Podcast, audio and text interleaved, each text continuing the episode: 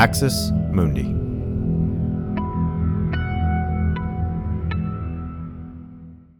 You're listening to an Irreverent podcast. Visit irreverent.fm for more content from our amazing lineup of creators.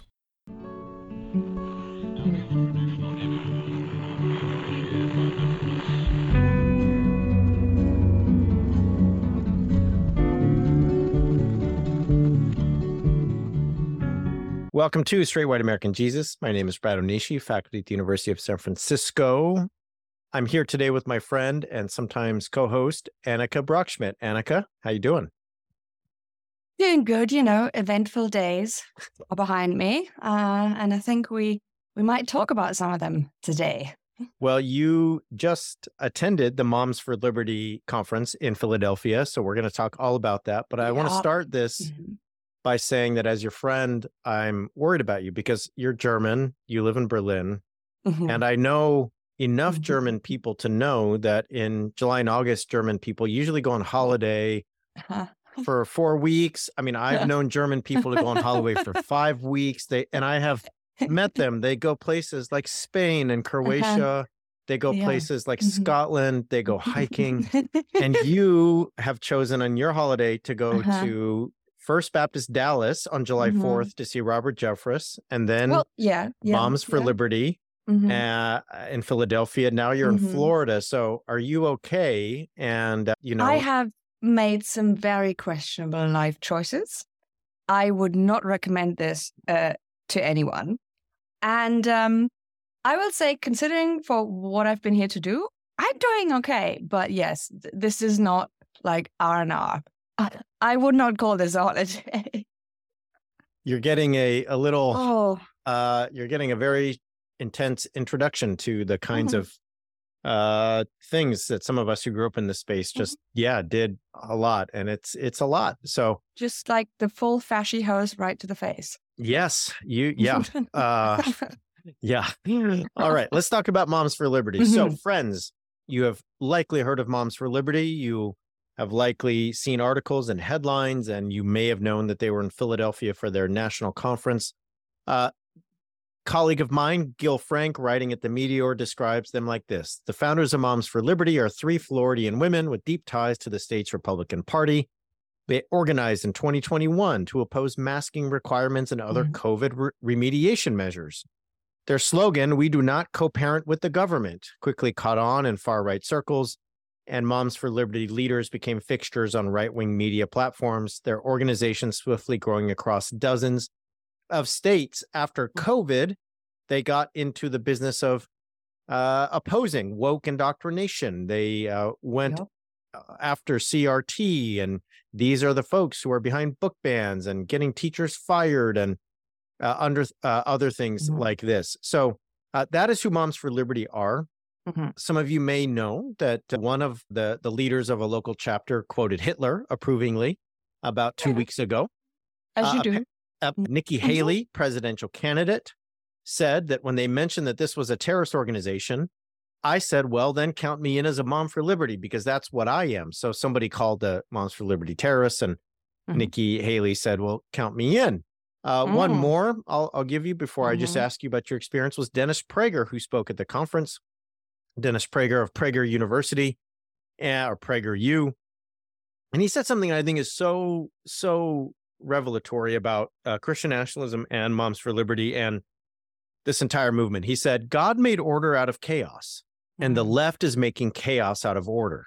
Oh, The notion that there is no such thing as male or female human being is chaos. It is a gigantic lie, but it is more than a lie. It is chaos. That's what we are doing. And why? Because order reflects God, the creator. I, I there is so much in that statement about Mm. order and Mhm. Christian nationalism and the desires of Moms for Liberty and so many other groups. Mhm. I will stop and just say, Mm. you went to Moms for Liberty. Um, Mhm. well, I want to start outside. You are going into the event. What's it Mhm. like? Are there protesters? Is there noise? Are people yelling at each other? Mhm. How does it So- feel if I'm walking into this arena to go? So the first evening, there was a reception being held at the Museum for the American Revolution. So this is not like a right wing institution. It's just a regular museum, which is why there was a lot of uproar that they agreed to host the reception there. And so I uh, I arrived by Uber. Um, a colleague of mine was already there, and um, she had texted me and said, "Just so there's protesters outside." That wasn't surprising, and so you could hear the protest before you could see it. So there were basically was this small, I wouldn't say small, like a sizable protest, maybe like a hundred people, which considering that it was boiling hot and humid and the air was horrible with the the smog that came over from Canadian wildfires, was pretty impressive that they were out there because it was still really, really hot. And they were basically just dancing, having a good time. Um, they were, I think they were saying something like, I think I read things like planned Karenhood, which I thought was very creative. Um, uh, there were calls of fascist, fascist, you know, which, yeah, that was um, turned out to be on point. And, uh, but they were behind these, um, these little barricades. And there was a huge police presence, huge police presence. So I had a moment of thinking, huh, how am I even going to get in? How am I even going to get to the entrance? Because I didn't want to ride on the bus that would pick us up from the hotel because I was like, okay, I'm going to ease in. I don't have to get in on the bus with the wall builders. I'm going to dip the toe in and then I can take the bus back if I want to. Um, but turned out to be real, real easy if you're a white blonde woman. Um, with the Moms for Liberty uh, pass to get through the police barricade. And they would then have officers. So, because I, I arrived alone, they had officers escort me past the other line of police officers into the building, um, which was already uh, packed because there were so many attendees. I think they said something about 650 that uh, they had to schedule the speeches that uh, Tim Barton would give in, I think, half hour intervals. So he probably gave the same speech four times that evening. And uh, you then would walk in and you would have this flag adorned staircase. You had canapes being given out with wait staff who I felt very, very badly for because I was like, you did not sign up for this. And, um, you know, just a bunch of people talking very, very avidly how great it was to be here. Um, and what I noticed right at the beginning was that, yes, the crowd was mainly white, but there were there was a notable number of uh, women of color and black women who were there, which I thought was surprising. Um, and then we listened to Tim Barton tell us the whole shtick about why America is a Christian nation. And he then ended that speech with saying, and this is why we have to make America great again. So, you know, a political speech. yeah. So that was the, that was the first impression. And so, uh, yeah. Well, I was going to ask what, what did it, um, what was the sort of feel because I've read mm-hmm. some some right and centrist descriptions of the of the uh, of the crowd mm-hmm. and I guess one of the things that continues mm-hmm. to to sort of be sold on the right is that mm-hmm. moms are moms they can't be extremists I mean the, the, there was actually a headline on yeah. Fox one time that said moms aren't extremists and they know what's best for their kids I read a piece at news I read a piece at Newsweek that said oh, um, you know moms know how to give hugs unlike anyone else, and As they are. To. So hey. here, here's my question: Did it mm-hmm. feel as if you were being brought into this like cocoon of people performing motherhood as a kind of safe and mm-hmm. uh protective um modicum of existence or what was the what was the the, the texture mm-hmm. of of of being in the room with everybody motherhood is not the first association I had. The first feeling, the first thing that like came into my mind was this is like a weird kind of sorority. This is like a bunch of people performing a very specific form of femininity rather than motherhood. and I think there's a there's a big difference in in that a sort of mixture of sorority mixed with the local I don't know Ayn Rand fan club, but also just people who are elating in and bonding over their hatred hatred of the lgbtq plus community hatred regarding anti racism efforts. And then, kind of as an afterthought, that being dressed up as parents' rights, the love for our children. But it was very much about the women. And yes, they always are referred to as moms. You had them referred to as pit bulls. You had them referred to as mama bears. You could buy mama bear t-shirts, you know, in an in an echo of Sarah Palin. I'm guessing. Same with the pit bull, really. Because she had this joke what's the difference between a hockey mom and a pit bull lipstick? Think that's what she said when she accepted the, the nomination at the RNC convention. Um, but it was very much a space that to me, because I knew I was not a part of them, but I was trying to sort of blend in and um, not draw attention to myself, but to, you know, listen, maybe ask some questions.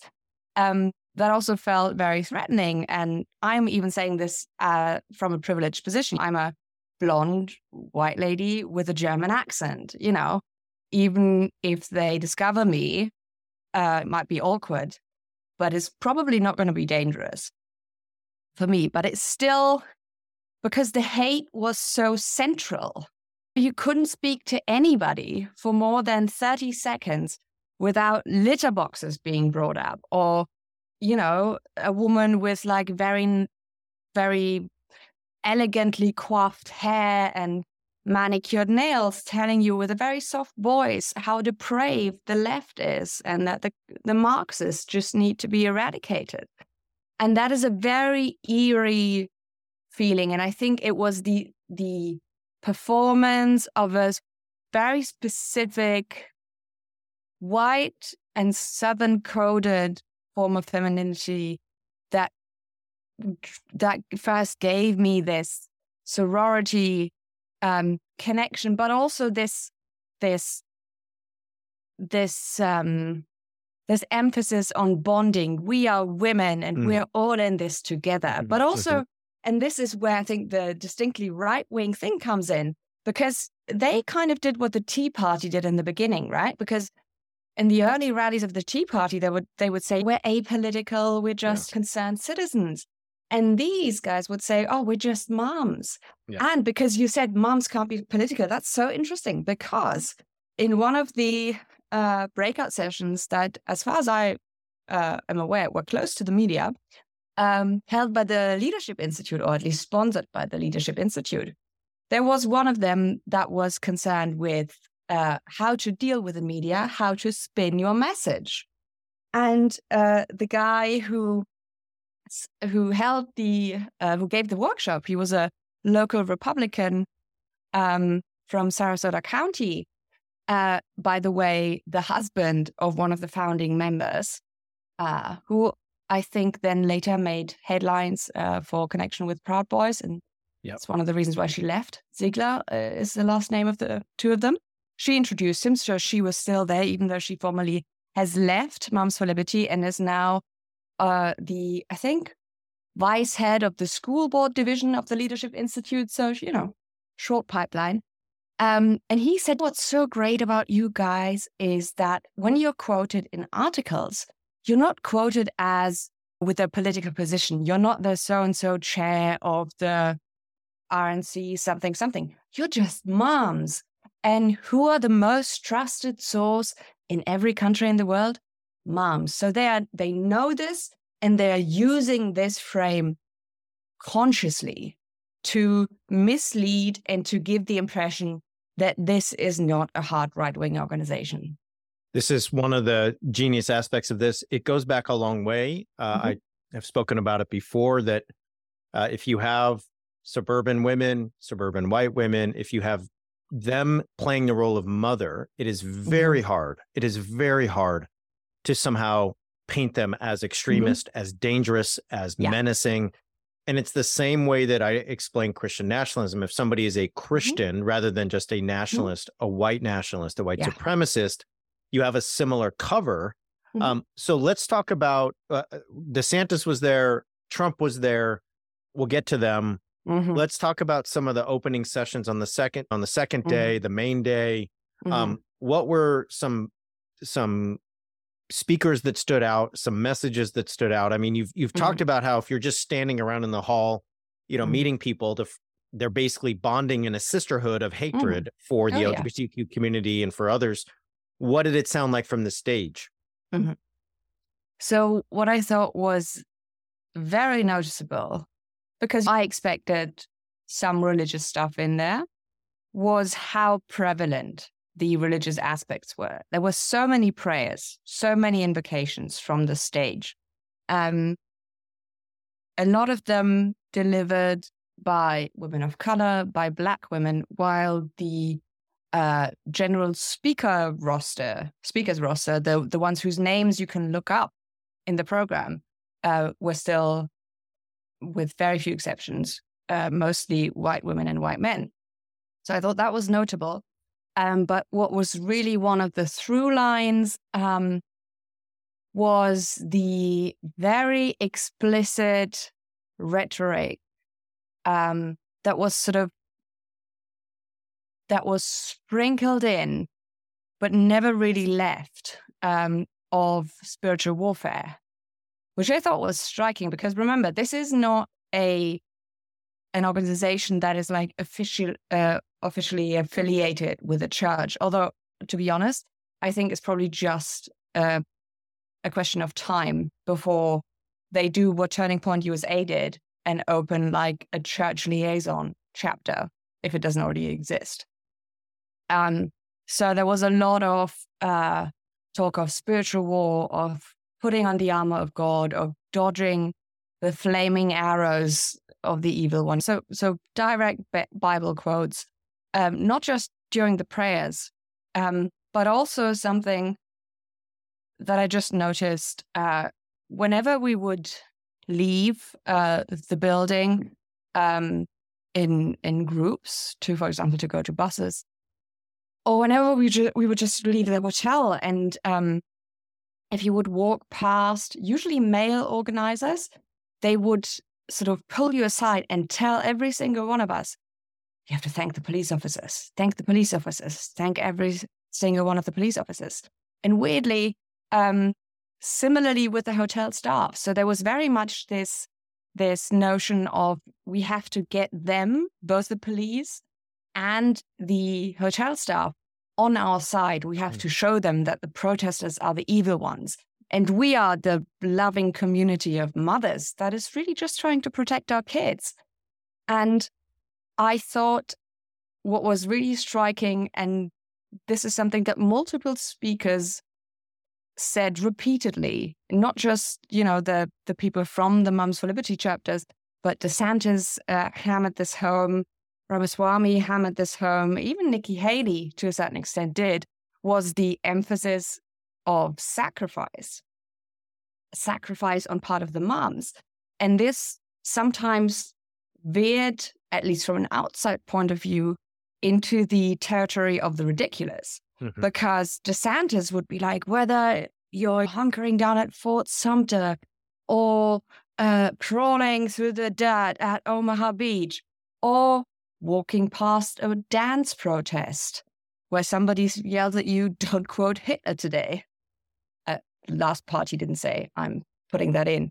You know, sometimes we are called to make great sacrifices for our country.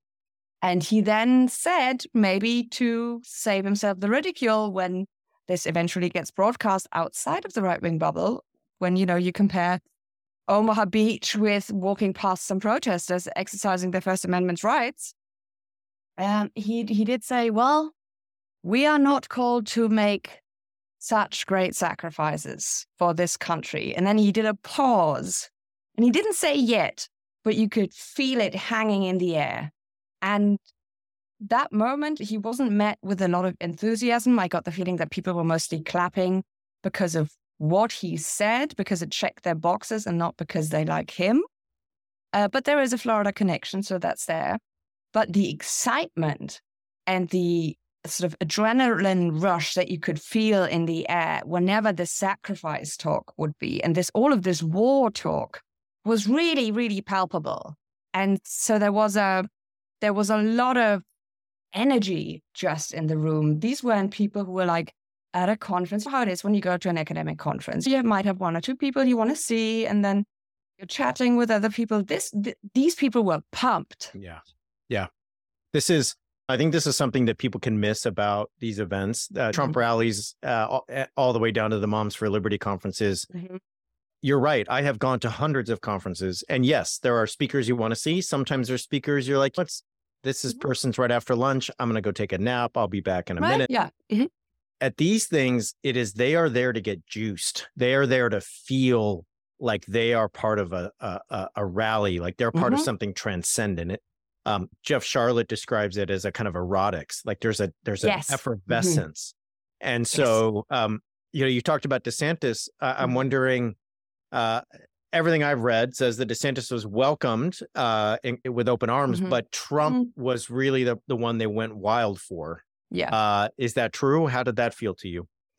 Yeah, so I did notice that DeSantis did get some standing ovations. But as I said, I feel like the noise that was made for him, um, it was less ecstatic that than one what we later would see with Trump. We had to queue to see Trump for an hour and a half within the hotel.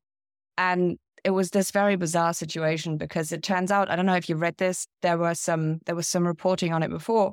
Is that the I think the Jewish Men's Club also held a conference there, and a couple of them were understandably not very happy that they were uh, having their conference right next to the Moms for Liberty thing.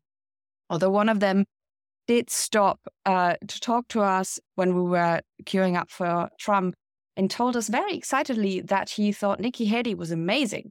But so you had all of these people in like Trump gear because everybody had gotten out their Trump gear.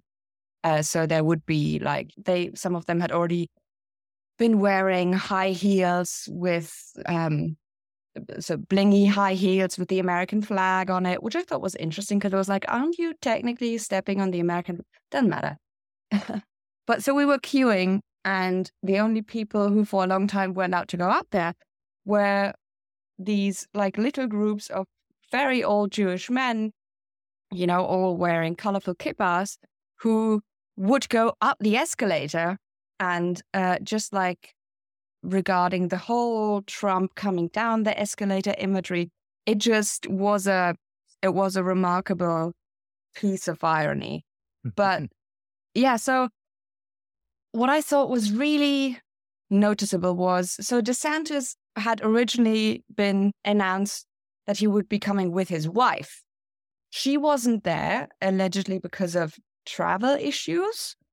I didn't really buy that because what travel issues would there be? There was no storm, there was no nothing that would have stopped the flight from uh, Florida. It's not that far. But I think that really hurt him. I think had she been there, because people were really excited to see her. And had she been there, that would have helped him. Um, and he he basically also he didn't change his speech, so he gave a little speech, and then there was like a sit down with one of the founders on the stage, and he didn't change what he was going to say. So he kind of kept talking as if she was sitting next to him, but she wasn't, which kind of pulled more focus on the fact that she wasn't there. So that was odd. He's just a weird. He's a he's an odd guy, well, and even a room full of moms for liberty people can kind of tell.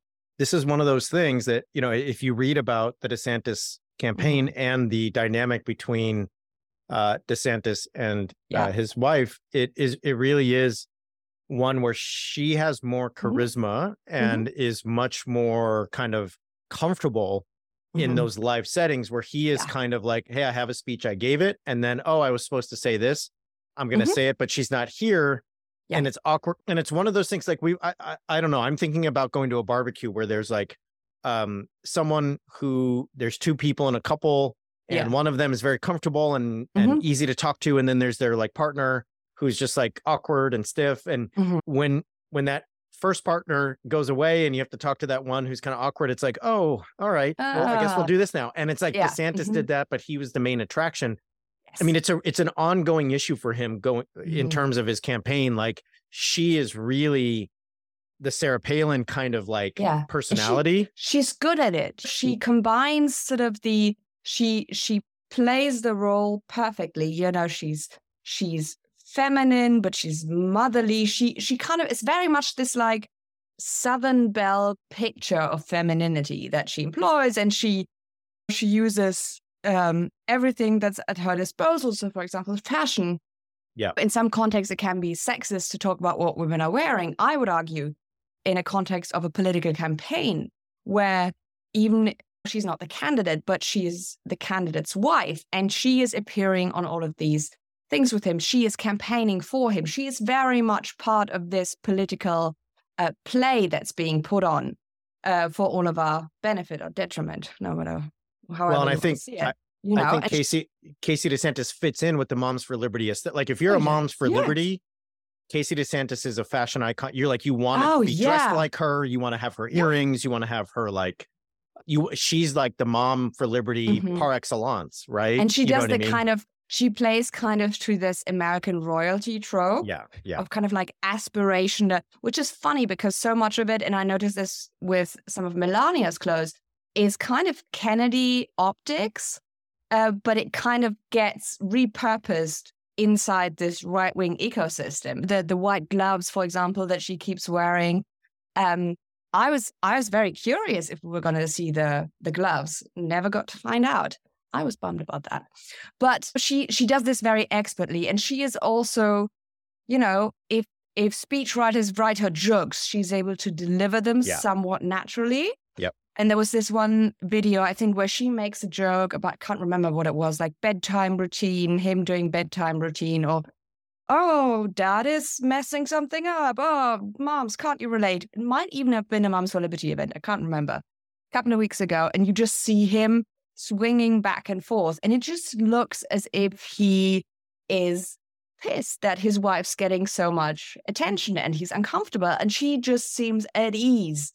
And that is something you can't fake.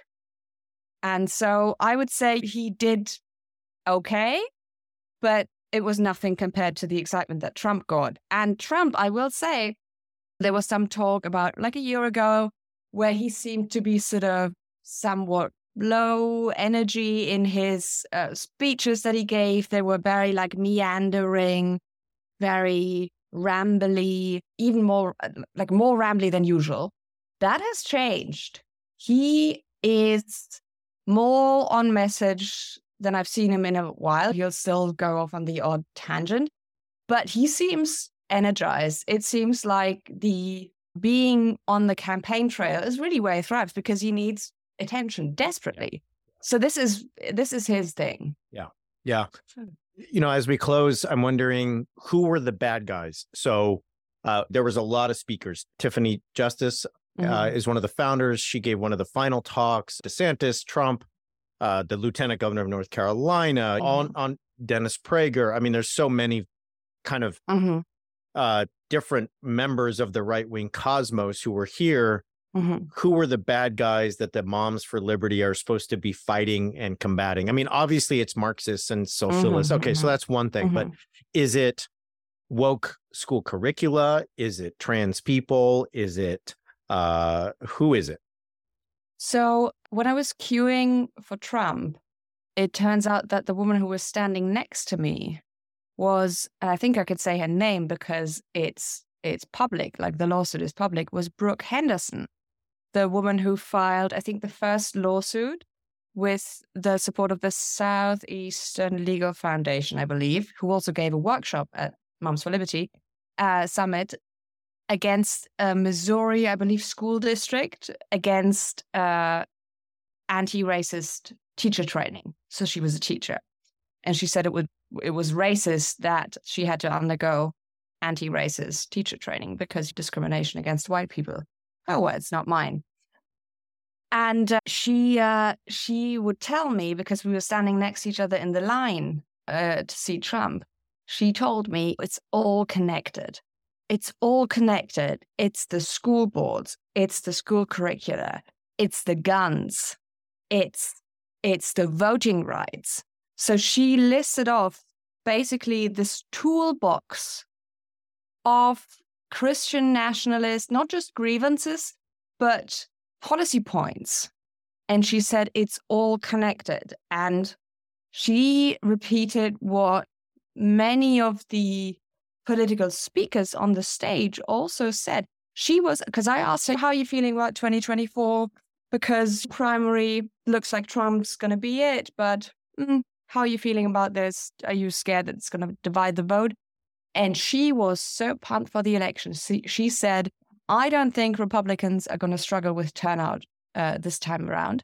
I think that moms, this very specific type of moms, obviously, that they're possibly going to be the deciding force. This is also something that uh, DeSantis said. This is something that I think Trump said, not in so many words, but that was echoed throughout this um, this whole conference. I think DeSantis, if I I'm, I might be paraphrasing slightly, but not much. He said, "You are the defining and the the decisive mobilizing force, and we have to harness that power." That was one of the first things he said, and that is really the thing that this conference showed, I believe, because they're very they're very flexible in who they use as the the cardboard enemy that they're yelling to fight against because it can be gun regulation, uh, CRT, whatever they want to put in there.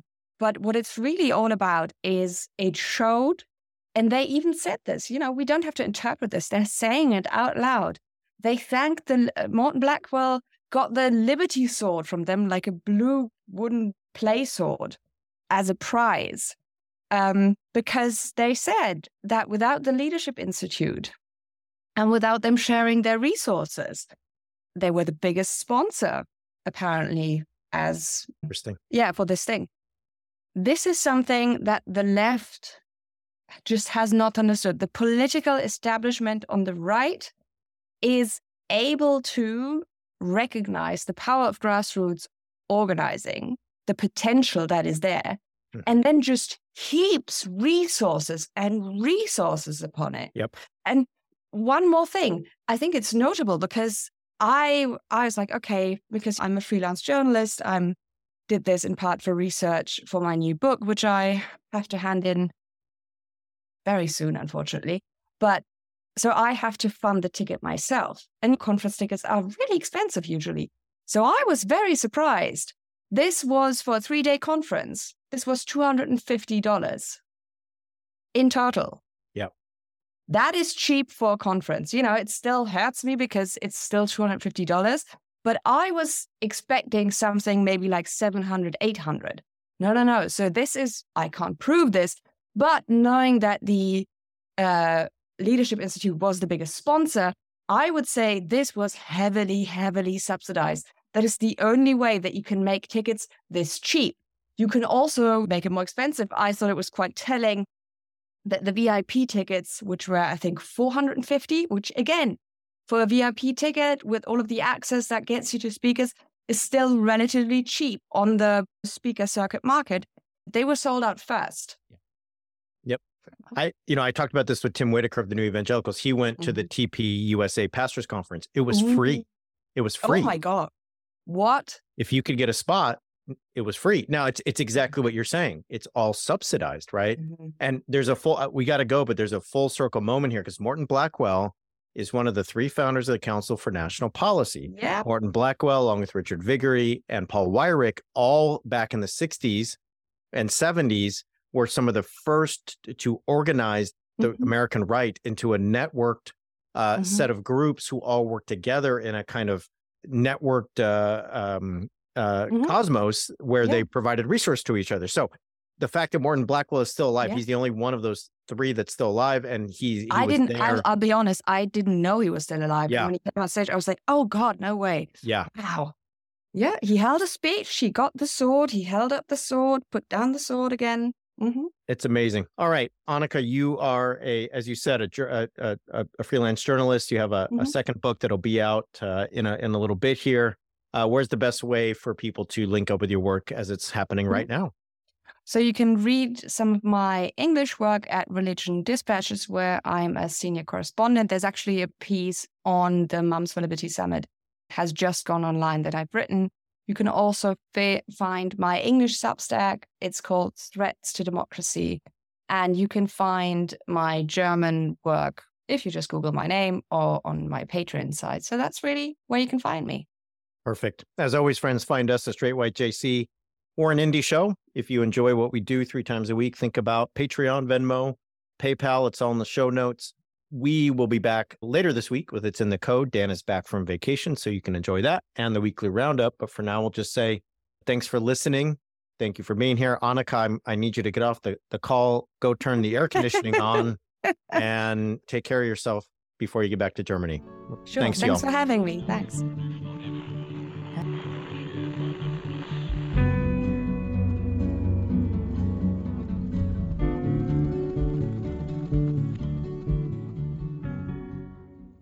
This has been an Irreverent Media podcast.